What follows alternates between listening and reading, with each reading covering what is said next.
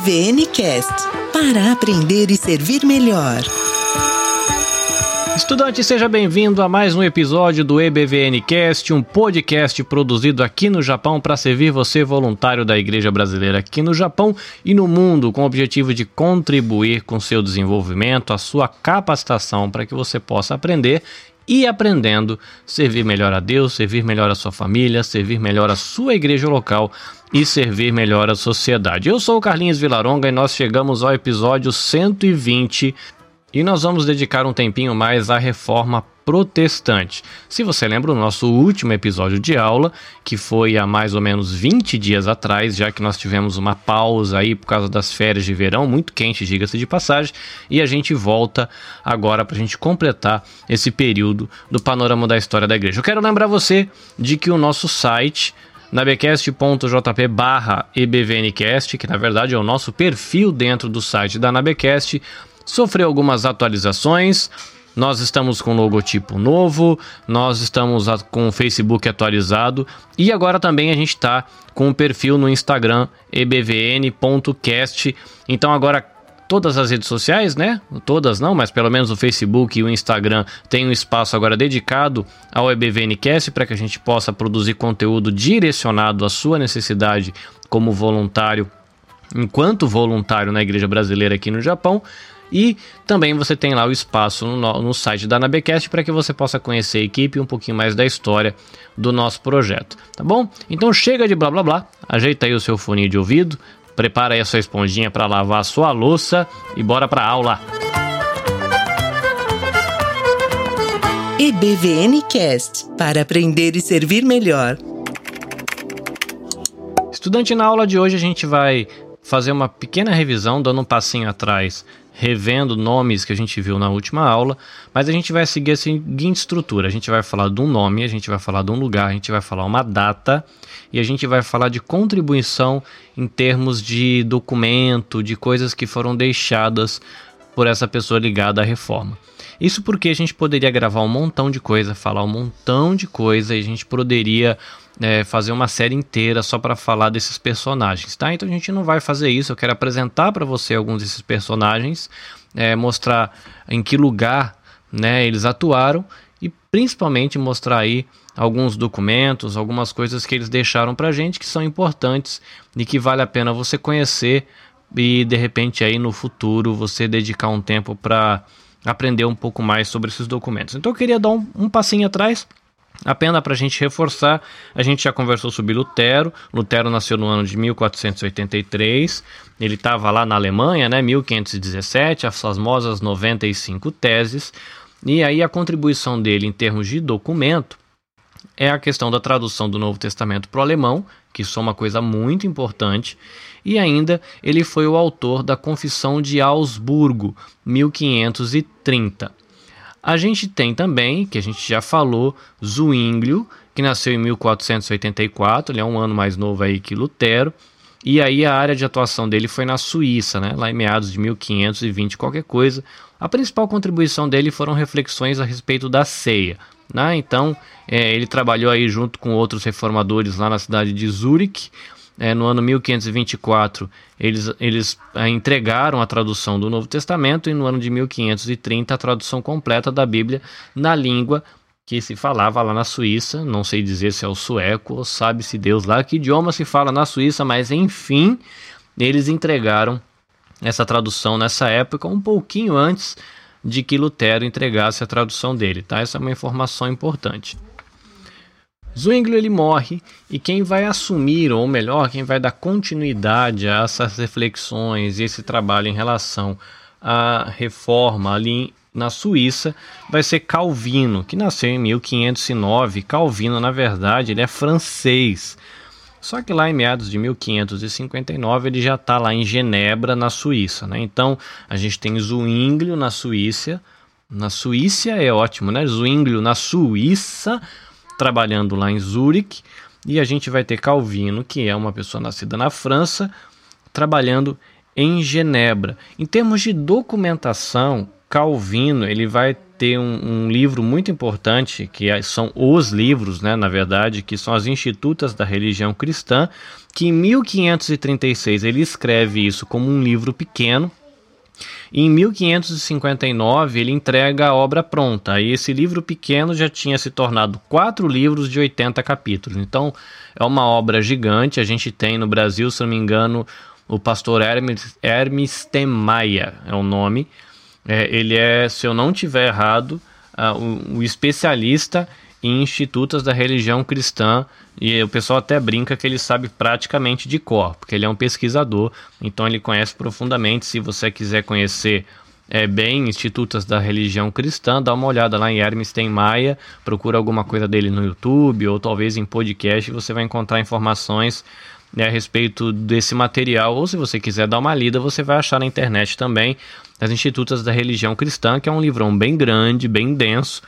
Eu já cheguei a dar uma olhada nos pedacinhos dele, né? Mas se você tiver curiosidade, vale a pena. Calvino também deixou vários discursos, vários tratados. Ele deixou comentário de no, 33 livros do Velho Testamento e ele deixou comentário de todos os livros do Novo Testamento, exceto Apocalipse.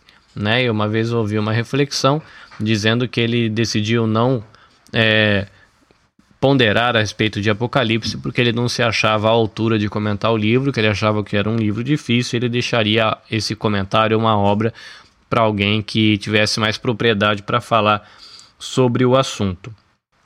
É, Calvino ele não foi político, mas ele teve um certo envolvimento com decisões políticas na cidade. Por quê? Apesar de ele não ser político, a, as pessoas que faziam política na cidade iam se aconselhar com Calvino. Então ele dava os seus conselhos e os políticos tomavam as decisões é, a partir dos conselhos de Calvino. Então, de certa maneira, né, a gente pode colocar aí direta ou indiretamente, ele teve uma influência nas decisões políticas da cidade. E aí tem muita gente que acha que ele deu uma pisada na bola nessa hora, né? Então você teria que estudar um pouco mais para ter uma posição. Eu também não tenho uma posição a respeito. Existem gente que diz que não, defende Calvino, diz que não, não foi, não teve problema nenhum. Ele foi muito legal e não se meteu na política. E tem gente que fala não, não. Se você for ver, ele tentou sim criar uma teocracia. O livro que eu usei aqui para consulta ele vai dizer de que Calvino tentou fazer com que lei, as leis dos homens fossem a lei de Deus, alguma coisa assim. Então ele teve essa influência e ele é considerado por alguns um cara extremo, um extremista, porque ele teve um envolvimento na execução de um cara chamado Miguel de Serveto, de que ele foi excomungado pela Igreja Católica, esse Miguel de Serveto, porque ele tinha algumas heresias, entre elas de você de se negar à Trindade, né? Então ele foi excomungado, foi preso pelo pessoal lá em Genebra, se eu não estiver errado na, cidade, e Calvino fez várias visitas a ele na prisão com o objetivo de convertê-lo ao protestantismo. E ele não se arrepende, não muda de posição, e Calvino acaba envolvido na execução desse rapaz. Para você ver que Calvino, assim como qualquer outro ser humano, um cara muito importante, mas muito provavelmente teve os seus excessos e as suas pisadas de bola. É, o que a gente conhece muito do calvinismo é a soteriologia, tem a tal da tulip, né, que tem a ver lá com os cinco pontos do calvinismo, né, que todo mundo conhece. Se você procurar aí na internet os cinco pontos do calvinismo, você vai ver uma tulipazinha, porque isso é, em inglês, né, tem acho que é total depravation e aí tem lá os negócios lá em inglês que vai dar esse acróstico que é o tulip, mas é uma coisa que eu ouvi dizer um dia e é interessante de que calvinismo que na verdade não é o que o Calvino fez, porque quem organizou o calvinismo foram os discípulos de Calvino, né? Mas nas reflexões de Calvino, eles não, ela não se restringe à soteriologia, né? Essa questão da salvação. Tem coisas a respeito do trabalho, tem coisas a respeito de família, tem coisas a respeito de finança, mas a verdade é que quando a galera treta aí na internet, tem mais a ver com a soteriologia, com esse negócio de predestinação, se o povo perde a salvação ou não. Enfim, a tretas rola mais ou menos por aí. Na Suíça ainda a gente vai ter a figura dos anabatistas, que são radicais, eles chamam anabatistas porque eles eram pessoas que eles rebatizavam, eles tinham uma posição é, bem radical em relação ao envolvimento com a política, em relação à Igreja Católica, é, em relação ao uso ou não da violência. Primeiro, eles eram pacifistas, aceitavam a perseguição de boa, afinal de contas, a igreja vai ser sempre perseguida mesmo. Então, quando tiver perseguição, a gente não deve fazer nada, só aceitar. Aí depois eles partiram para o braço para resolver a coisa na espada. Depois eles levaram uns cascudos lá da galera na época. E aí acabaram voltando para o pacifismo, mas eles foram bastante perseguidos por causa dessas. Eles eram protestantes na doutrina, mas eles tinham uns posicionamentos bem radicais em algumas coisas. Então, na Suíça, os anabatistas são uma figura aí, são figuras, né, que é um grupo que está envolvido aí no movimento protestante que vale a pena você dar uma olhada. Tudo aqui, quando a gente fala de Lutero, a gente fala de Zwinglio, a gente fala de Calvino, é, o protestantismo deles tem a ver com reflexão. Reflexão teológica, reflexão bíblica, você vê que eles escreveram, né? Calvino escreve bastante, né? Lutero ele vai deixar aí né, a Confissão de Augsburgo, vai traduzir a Bíblia. Zwinglio vai estar envolvido aí com a equipe dele em traduções do Novo Testamento, com outros reformadores, vai ter um monte de escrito a respeito da ceia.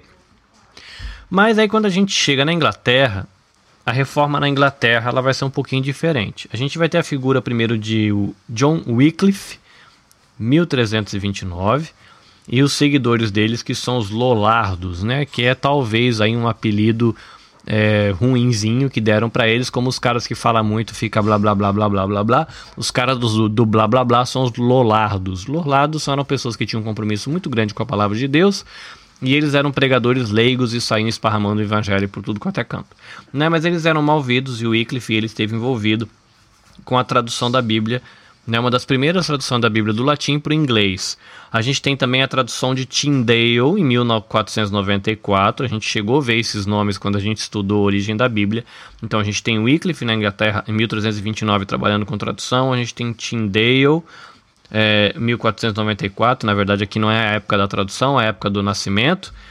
É, e a gente tem um cara chamado Coverdale 1488 que ele nasceu e também traz traduções de alta qualidade. Wycliffe ele é considerado como se fosse a luz da alvorada da reforma. Por quê? Pelo que eu vi aqui no livro, que eu usei para consulta, ele tem alguns pensamentos, tipo, ele falou contra o Papa, ele falou sobre a questão da Bíblia ser autoridade, ele falou sobre a questão dos sacramentos, ele vai falar sobre a questão da, da ceia, se vira pão, se vira carne, se vira, se não vira. Então ele tocou em assuntos que Lutero voltou a tocar depois né, quase 200 anos depois, mas esses pensamentos de Wycliffe é, e aquilo que foi aí é, ecoado pelo trabalho dos Lollardos que andaram por lá, as traduções de Tyndale, de Coverdale, tudo isso contribuiu já para gerar uma atmosfera propícia para a reforma protestante, né? para se sair do catolicismo e ir para o pro protestantismo. Mas o gatilho não foi reflexão. Curiosamente, o gatilho foi porque o Henrique VIII ele estava catando uma outra mina. É bem isso mesmo, né? Parece uma coisa muito maluca. Eu vou até olhar o nome da figura aqui para mim não é, errar o nome do figura, mas é, ele era casado com Catarina de Aragão, só que não tinha filhos né? Então não sei dizer se ela era estéreo, se tinha algum problema, mas a questão de que não tinha filhos. Aí eu não sei dizer se ele tinha filhas, mas ele não tinha filhos, ele precisava de um herdeiro. Então ele começou a ter um caso com uma mulher chamada Ana Bolena. E para ele conseguir o herdeiro, ele queria se divorciar da primeira esposa, a Catarina de Aragão, para poder casar oficialmente com a Ana Bolena, para deixar de ser um adúltero, né, vamos dizer assim, e poder dar aí continuidade à sua dinastia. O problema é que o Papa negou. E como o Papa negou dar isso para ele, em 1534 ele rompe com a Igreja Católica e ele se proclama chefe da Igreja da Inglaterra, que atualmente a gente conhece como Igreja Anglicana. Então, uma característica da Igreja é, Anglicana de que ela é protestante na questão teológica, mas nos costumes e nas cerimônias ela segue aí o governo e meio que uma estrutura católica, né? Então quando a gente vê uma, a igreja anglicana, parece um padre, parece um, um bispo da Igreja Católica, né? Toda a vestimenta, né? E a, a maneira como se conduz a cerimônia é muito parecida com a da Igreja Católica, mas a, a doutrina ela é uma doutrina reformada. Né? Então é uma curiosidade aí de que na Inglaterra a coisa funcionou de uma maneira um pouco diferente. A gente vai ter também a questão da reforma na Escócia. E aí a gente tem a figura de John Knox, que ele nasce em 1514. É, e ali tem a questão de que a Escócia ela está no embate entre a Inglaterra e a França. E ele fica nesse meio de campo. A reforma começa a ganhar corpo ali na Escócia. Eles pedem ajuda para a França. A França manda ajuda. O bicho pega acaba que John Knox e mais um monte de gente tem que fugir em exílio para a Europa. É, o Knox ele foi pastor em Frankfurt, na Alemanha, é, de, um, de, exilados, né, pastor de uma igreja de exilados lá em Frankfurt. É, ele foi pastor em Genebra, também na Suíça. Então vamos lá. Knox ele já tinha aí essa pegada protestante. Aí ele vai para a Alemanha, terra de Lutero, depois passa em Genebra, né, a terra de Calvino, ele está bebendo ali. Nessa época, lá na Escócia, quem estava por lá era Maria Tudor, conhecida também como Maria Sanguinária, porque ela perseguiu os protestantes, né, né quando, a, quando teve o pega lá, a guerra é, na, na Escócia, e a galera pegou pesado com os protestantes, botou para correr, e essa Maria Sanguinária não deixava passar... É, não passava pano quente, não. Ela passava a espada na galera, corria atrás mesmo. Então ela ficou conhecida como Maria Sanguinária por causa do que ela fez. Quando a guerra ela suaviza, é engraçado que depois John Knox também, né? Ele vai trabalhar, ele vai estar envolvido na guerra. Inclusive parece que ele trabalha até como espião. Mas ele volta é, ele tem um trabalho importante quando ele estava na Suíça, lá em Genebra, que é a participação dele é, na tradução e na, na produção da Bíblia de Estudo de Genebra, que é diferente daquela Bíblia de Estudo de Genebra que a gente tem hoje para nas livrarias, né, que chama Bíblia de Estudo de Genebra, mas ela é uma referência a essa Bíblia de Estudo, ela não é essa Bíblia de Estudo. Mas existe uma Bíblia de Estudo que o molde é parecido com aquilo que a gente tem hoje, né, com os comentários, as notas, tal, e ele participou disso. E aí quando ele volta lá para a Escócia, ele participa ali do final da guerra, quando as coisas sossegam, é, eles têm também a autorização para serem é, protestantes. Aí tra um, um, tratado chamado Tratado de Edimburgo vai reconhecer o presbiterianismo como a religião protestante ali permitida na Escócia. E se eu não estiver errado, ali é o berço do presbiterianismo, né? A Escócia. E aí isso é 1560 e vai acabar a guerra por ali. Uma outra contribuição importante também é a participação ali na Confissão Escocesa, que ela fica vigente até que chega a Confissão de Fé de Westminster em 1600 e lá vai, blá blá blá. Então, para você ver uma coisa interessante aqui dos reformadores, a gente passou em Lutero, a gente passou em Zwinglio, a gente passou em Calvino, que outros nomes a gente viu aqui?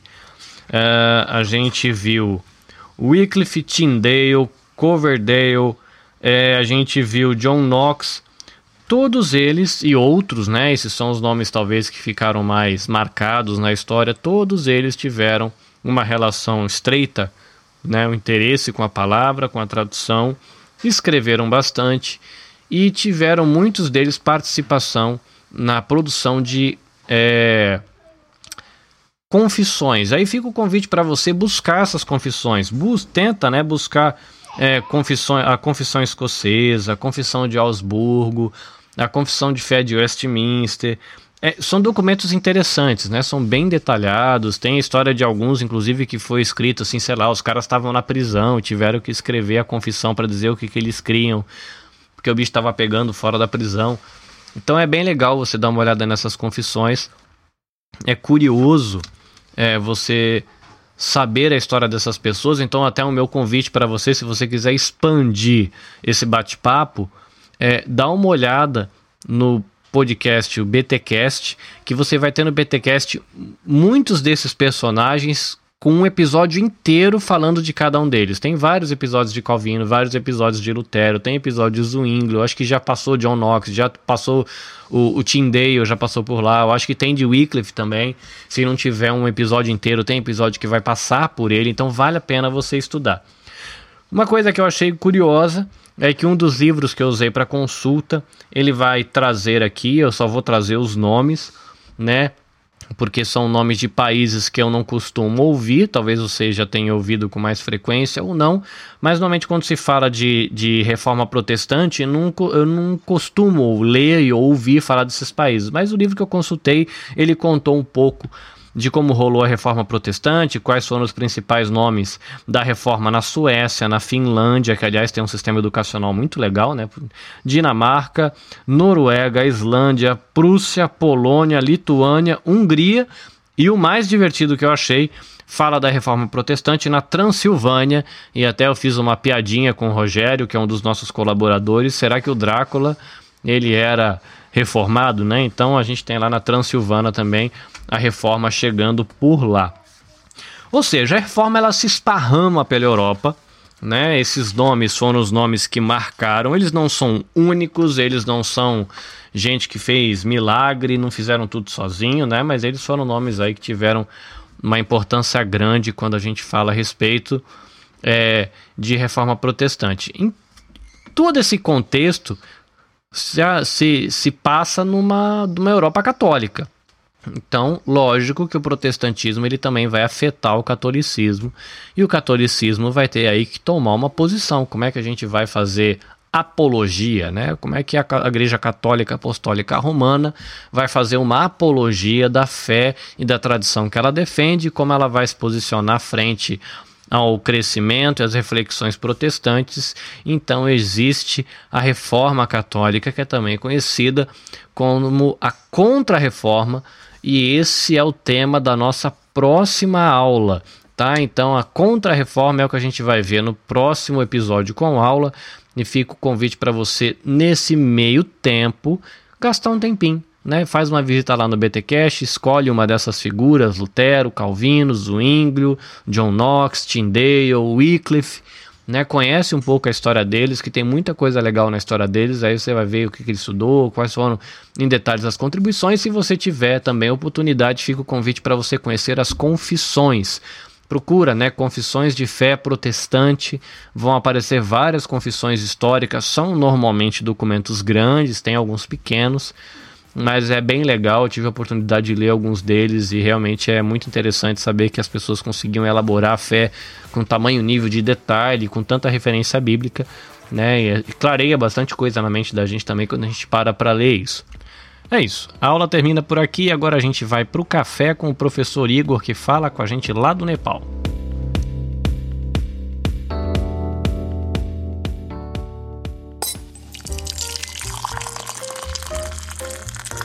É hora do nosso café. Hello, guys. Hey, everyone. Um, we are here today to talk about money. Estamos hoje aqui para falar sobre dinheiro, um assunto muito importante. E eu vou dar hoje algumas dicas de algumas palavras que são importantes para você saber, para cuidar bem do seu dinheiro aí, tá bom? Eu vou falar e você repete. I will say here and you can repeat over there. The first one, a primeira é payment. Can you repeat? Payment, pagamento. A segunda, withdraw. Again, withdraw.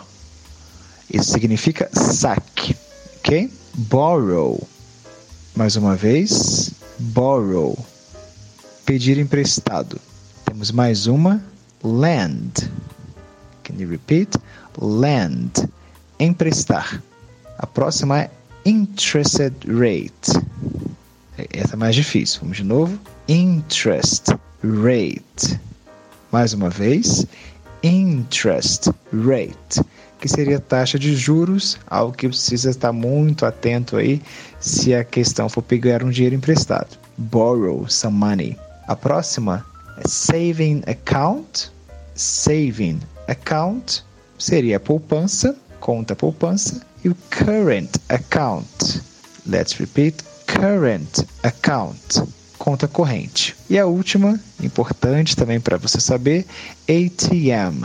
ATM. São três letras aí, letra A, T, M. Uma abreviação, uma sigla que significa caixa eletrônico. Então, se você estiver em algum lugar precisar urgentemente withdraw some money, sacar algum dinheiro, você pergunta Where is the nearest ATM, please? Where is the nearest ATM, please?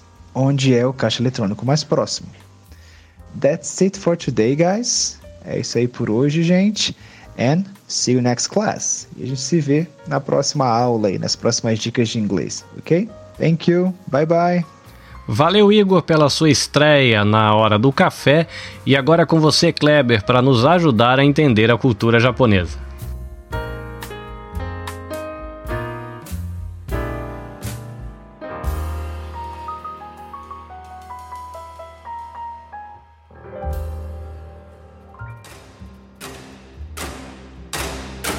Hoje tem aula extra, porque aprender é bom. Fala galera do Minicast, tudo bem? Aqui tá falando com vocês é o Kleber novamente e hoje vamos continuar a nossa leitura do livro Os Japoneses de Célia Sakurai.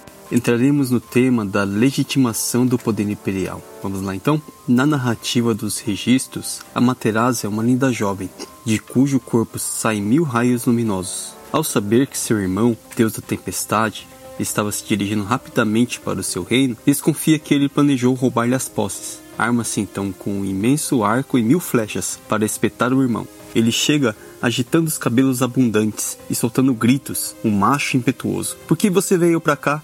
pergunta ela. Eu vim te ver, minha augusta irmã, responde Susano. Por que os preparativos para a guerra? A paz não é melhor do que a guerra? Vamos nos prometer a paz e vamos nos amar fraternalmente, responde o irmão. Feito esse pacto de paz, Susano se torna hóspede no reino de Amaterasu. Mas que hóspede? O deus da tempestade é bem recebido no reino da irmã, mas constantemente cria problemas, estraga tudo por onde passa, arrebenta as divisas das plantações de arroz irrigado, mata e esfola o proto malhado do céu e insolentemente joga sua pele no lugar aonde a irmã fia e tece com as suas servas. Grosseria do irmão enche a deusa de tamanha cólera que ela resolve bani-lo do seu reino para, em seguida, refugiar-se numa caverna. Com isso, o sol desaparece do mundo, o céu e a terra ficam na mais completa escuridão. É a noite eterna. Os deuses resolvem se reunir na planície branca como leite. Vem um, depois dois, mais três, mais quatro, já são dez. Depois cem, depois mil, cem mil, um milhão,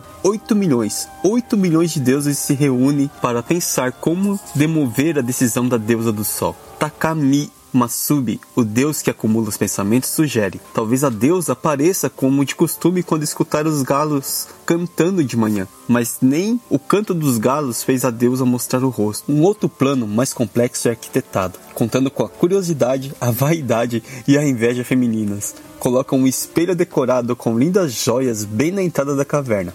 Depois, uma prancha para que uma deusa possa dançar para todos. A sua dança é engraçada, cada vez mais engraçada, tanto que provoca risos entre os deuses. O som das risadas ecoa por toda a Via Láctea. Dentro da caverna, Amaterasu escuta as risadas que provocam tanto a sua curiosidade como a sua mágoa, pois achava que a sua luz faria falta para todos. Decide então abrir uma pequena fresta na entrada da caverna e grita: Pensei que a minha partida os seria. Mas vocês estão contentes na minha ausência? O que os faz rir, ó 8 milhões de deuses? Respondem eles: Por que estamos felizes? É porque existe entre nós uma nova divindade cuja beleza ultrapassa a sua, respondem os deuses. Uma deusa mais bela? Amaterasu quer muito ver quem é a sua rival. Abre então a porta da caverna e o que vê? Vê no espelho colocado bem na frente da caverna uma imagem magnífica, a sua própria imagem. Um dos deuses a toma pela mão e a leva para longe da caverna, e assim a luz volta a brilhar sobre o mundo. No seu retorno, Amaterasu é presenteada com uma joia. Depois, exige que os deuses expulsem o seu irmão Susano do céu. Na terra, esse deus aventureiro mata um gigantesco dragão, casa-se com uma princesa e tem uma porção de filhos. Para reconciliar-se com a irmã, presenteia ali com uma linda espada encontrada dentro da barriga do falecido dragão, o espelho que teria refletido o rosto de Amaterasu, a espada que Susano teria oferecido a ela e a joia que a deusa do sol teria ganhado dos deuses são as insígnias da Casa Imperial Japonesa, a ressaltar seu prestígio e poder derivado da intimidade com a deusa. Esses objetos estão guardados em locais separados. O espelho está no santuário localizado em Ise, na ilha de Honshu, dedicado a Amaterasu e considerado local sagrado mais importante do Japão. O templo de Ise é demolido e reconstruído a cada 20 anos desde 690, pois se acredita que isso preserve sua pureza. O dia do solícito de inverno, 21 de dezembro, é comemorado no Japão com a saída de Amaterasu da caverna quando restituiu a luz e o calor ao mundo. A espada sagrada fica no templo de Atsuta, nos arredores da cidade de Nagoya, também dedicado à deusa, e a joia encontra-se no Palácio Imperial de Tóquio. Os símbolos imperiais transmitem as virtudes do valor, espada, da sabedoria, espelho e da benevolência, joia. Essa simbologia em torno da casa imperial pretende reforçar a ideia de que a dinastia que governa o país remonta às divindades. Essa ideia foi passada de geração a geração e, desde o ano 690, os tesouros imperiais passaram a fazer parte dos rituais de sucessão. É importante salientar que, apesar das inúmeras guerras pelo exercício do poder, de fato nunca houve uma tentativa de usurpação do trono imperial durante toda a história japonesa, o que demonstra a força dos símbolos e a utilidade da manutenção da casa imperial para o controle social qualquer que fosse a dinastia ou grupo politicamente denominante. Por enquanto é só, pessoal. No próximo cast vamos falar da queda do poder imperial no Japão pós-Segunda Guerra e também a queda da ideia de que os japoneses são racialmente homogêneos. Espero que esse estudo possa ajudar vocês a entender melhor os japoneses. E até mais, galera. Um abração. Tchau, tchau.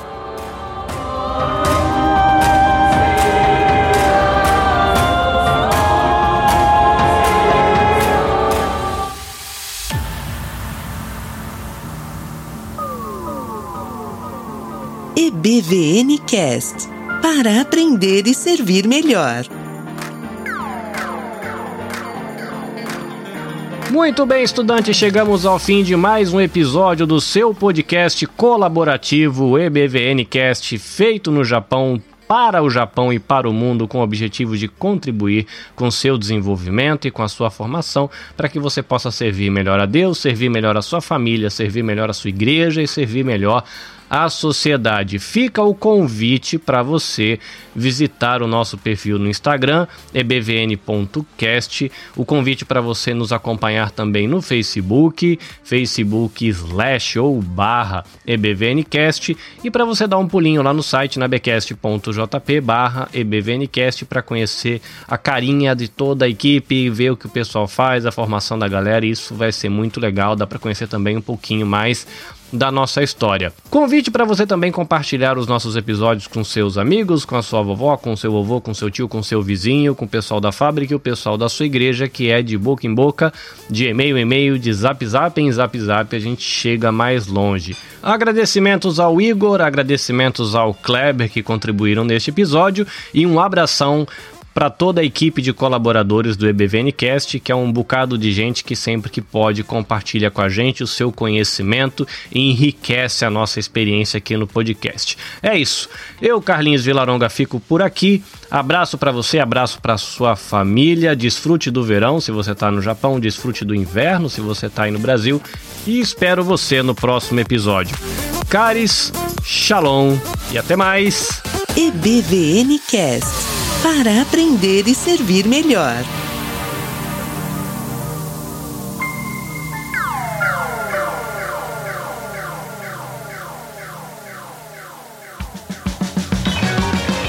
O EBVNcast tem direção e edição de Carlinhos Vilaronga. Produção Nabecast Assessoria em Produção de Podcasts. Publicado por Nabe Podcast Network. Conheça todos os podcasts publicados pela nossa rede visitando nabecast.jp ou buscando nabecast.jp nas redes sociais. Minas